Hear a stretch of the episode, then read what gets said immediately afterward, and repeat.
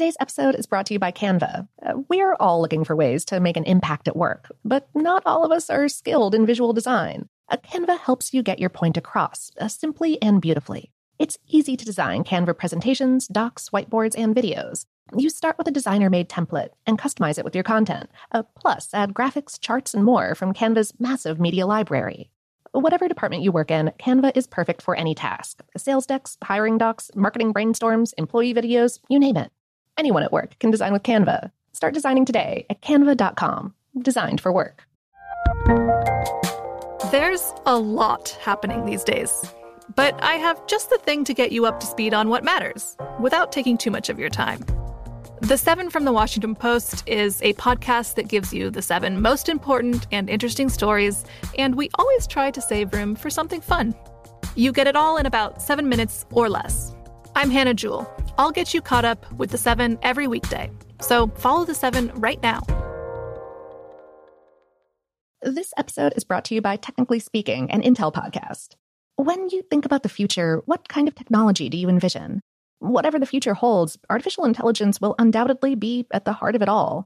Join Graham Klass as he hosts season two of Technically Speaking, an Intel podcast, and hears from the minds transforming healthcare, retail, entertainment, personal computing, and more with the help of AI. Tune in every other Tuesday and explore the latest technology that's changing our world today and creating a more accessible tomorrow.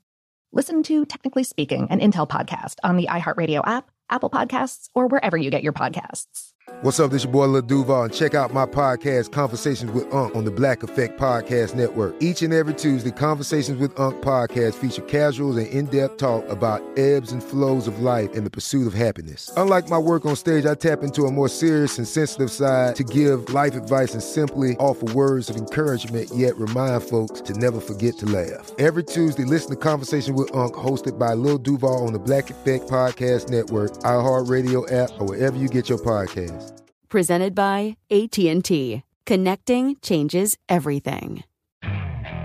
Okay, picture this. It's Friday afternoon when a thought hits you. I can spend another weekend doing the same old whatever, or I can hop into my all-new Hyundai Santa Fe and hit the road.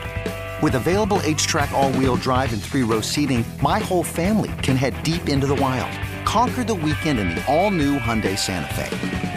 Visit HyundaiUSA.com or call 562 for more details. Hyundai, there's joy in every journey. Welcome to Brain Stuff from How Stuff Works. Hey there, Brain Stuff. Lauren Vogelbaum here.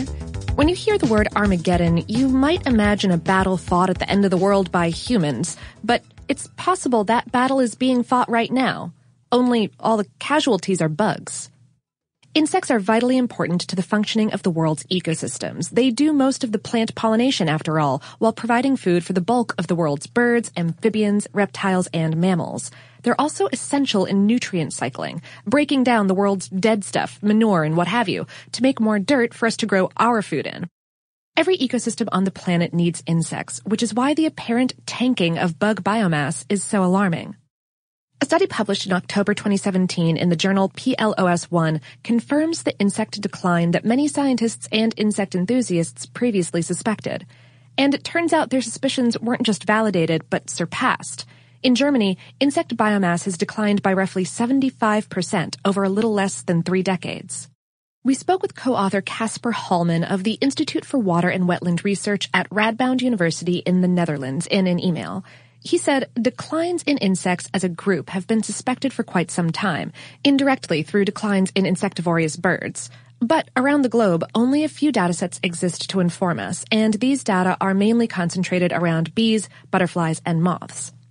Since 1989, a group of amateur entomologists in Krefeld, Germany has been collecting all kinds of insects from 63 German nature reserves between spring and autumn each year, following a highly standardized sampling protocol. Over the years, they realized that the tent-like traps, specially designed to catch flying insects, were yielding a smaller and smaller catch each year, even though every aspect of their sampling regime remained constant.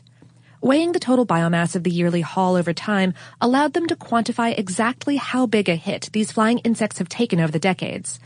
They found an overall three quarters decline in insects when they looked at the entire collecting season. But in high summer, when insect numbers are at their highest, the decline was even more noticeable at 82%. These findings are, of course, specific to Germany, and data are very scarce for nature preserves in other parts of the world. But the drop in insect populations is in no way limited to Germany.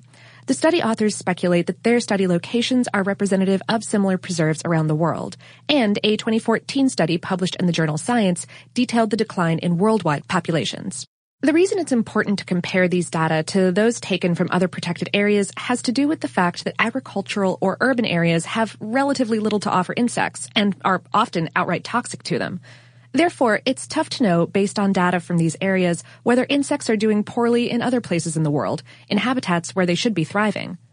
That said, general datasets on butterflies, moths, and most famously bees around the world mostly point in the same dismal direction – Additionally, the so-called windshield phenomenon might not be data-driven science, but it seems that all over the world in recent decades, people have been noticing fewer squashed bugs on their windshields than ever before.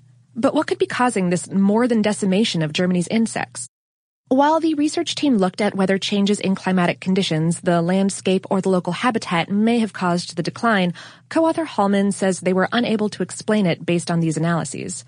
Quote, our best guess at this point are the negative influences of land use surrounding the nature reserves, particularly agricultural practices such as extensive use of pesticides and fertilizers, as well as over decline in habitat sustainability in between the reserves.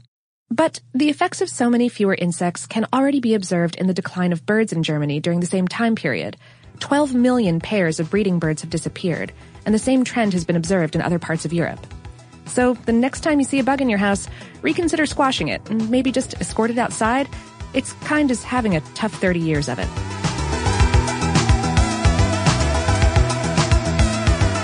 Today's episode was written by Jesslyn Shields and produced by Tristan McNeil. For more on this and lots of other depressing yet important topics, visit our home planet, howstuffworks.com.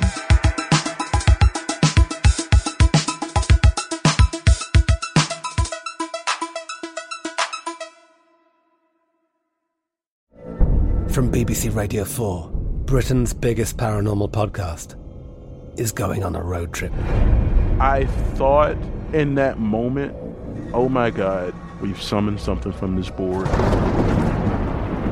This is Uncanny USA. He says, Somebody's in the house, and I screamed. Listen to Uncanny USA wherever you get your BBC podcasts, if you dare.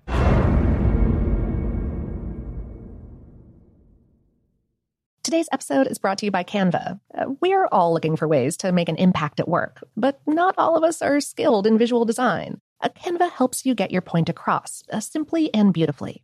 It's easy to design Canva presentations, docs, whiteboards, and videos. You start with a designer made template and customize it with your content. Uh, plus, add graphics, charts, and more from Canva's massive media library. Whatever department you work in, Canva is perfect for any task sales decks, hiring docs, marketing brainstorms, employee videos, you name it. Anyone at work can design with Canva. Start designing today at canva.com. Designed for work.